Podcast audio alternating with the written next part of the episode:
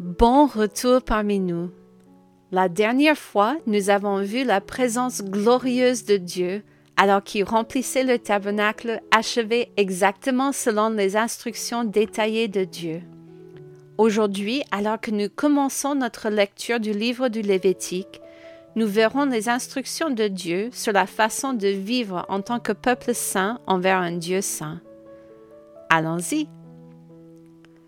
Alors que nous commençons à parcourir le livre de Lévitique, nous pourrions être tentés de survoler ces récits, mais je vous décourage vivement de le faire. Dieu a beaucoup à nous apprendre dans ces passages. Dieu montrait au peuple que le seul moyen de lui être agréable était de sacrifier un animal parfait pour remplacer la mort exigée en paiement de leurs péchés. Ces sacrifices ne sont plus nécessaires maintenant que Christ a été offert comme sacrifice ultime pour le péché.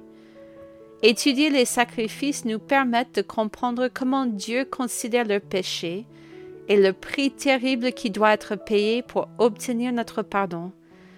Gardons tout cela à l'esprit pendant que nous lisons à propos des différentes offrandes. Les cinq principaux types d'offrandes de l'Ancien Testament sont énumérés dans les sept premiers chapitres du Lévitique.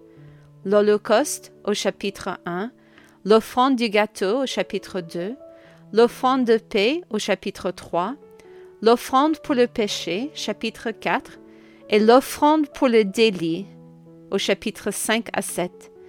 Il convient tout d'abord de noter que des instructions très précises ont été données pour chacune de ces offrandes.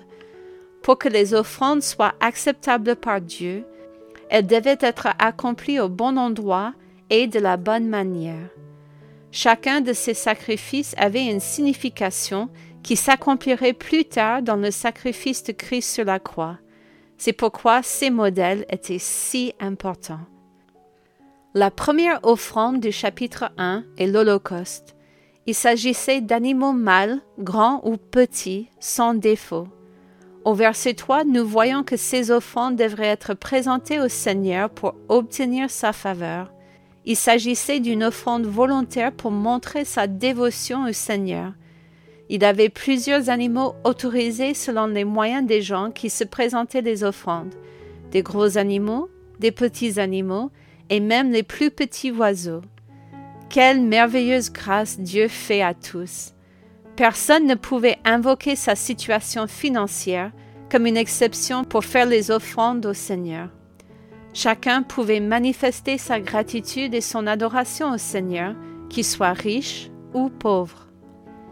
Comme pour de nombreuses offrandes, la personne concernée plaçait sa main sur l'animal vivant afin de s'identifier au sacrifice sur le point d'être fait. Ensuite, l'offrande était tuée et le sang séparé du corps. C'est un fait important qui sera détaillé beaucoup plus loin dans le livre de Lévitique. Mais comme nous le verrons dans toutes les offrandes, le sang était très important parce que la vie du corps est dans le sang. Une personne vivante ne verse pas son sang, mais s'identifie au sang offert du sacrifice. Le sang était versé au Seigneur et les viandes étaient d'abord lavées, puis offertes brûlées comme la part du Seigneur. Dans les chapitres suivants, nous verrons souvent les mots du verset 13. C'est un holocauste, un sacrifice consommé par le feu, d'une agréable odeur à l'Éternel. Dieu était satisfait de l'offrande faite de la bonne manière et avec la bonne attitude. Au chapitre 2, nous avons l'offrande de gâteau ou de grains. Cette offrande était également volontaire, sous forme de farine ointe d'huile et d'encens, et était offerte en holocauste devant l'Éternel comme souvenir, comme l'indique le verset 2 de la provision de Dieu pour le peuple.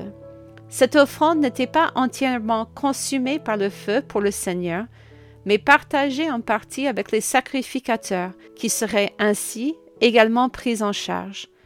Dieu enseignait au peuple que ses serviteurs seraient également pourvus par leur obéissance au Seigneur.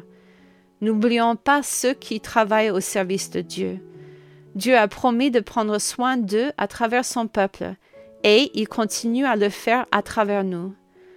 L'offrande de farine ou de grain était soit offerte entière, soit préparée sous forme de pain sans levain.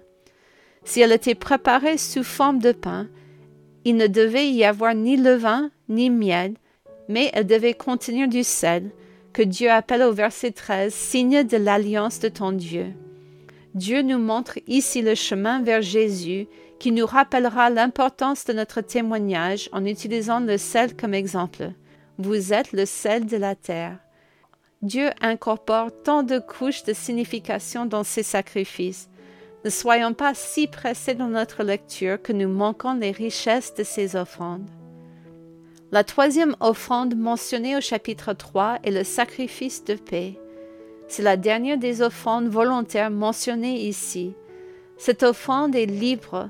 Homme ou femme, animal ou grain, cette offrande devrait être donnée en signe de reconnaissance envers le Seigneur.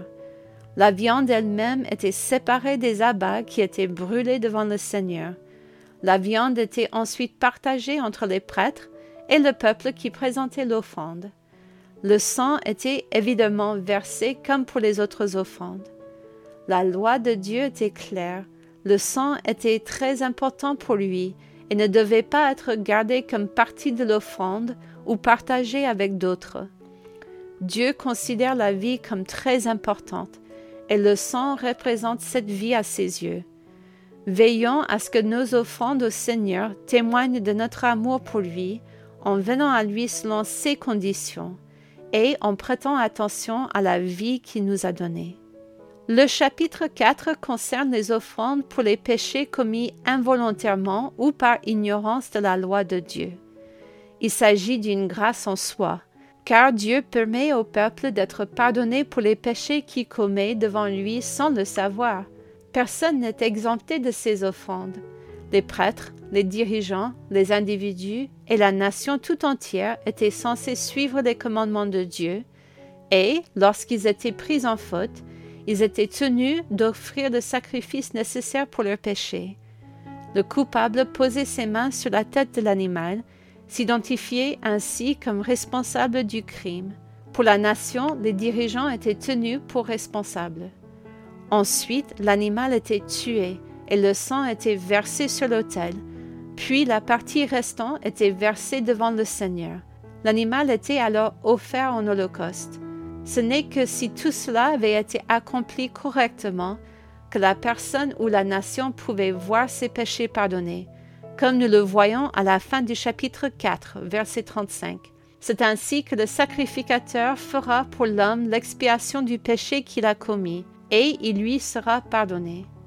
Alors que nous terminons notre temps ensemble aujourd'hui, arrêtons-nous un instant pour réfléchir à l'incroyable sacrifice de Jésus sur la croix.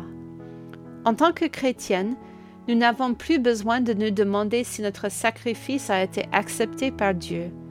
Jésus a payé parfaitement pour nos péchés, une fois pour toutes. Nous bénéficions d'un pardon permanent pour nos péchés grâce à la substitution de Dieu en notre faveur. Nous plaçons notre confiance en lui de la même manière que les gens plaçaient leurs mains sur le sacrifice pour s'identifier à la substitution. Dieu a ouvert la voie pour que nous soyons acceptables à ses yeux en s'offrant lui-même. Quelle grâce incroyable! Ne tenons jamais pour acquis l'accès extraordinaire que nous avons au pardon devant Dieu. À la prochaine!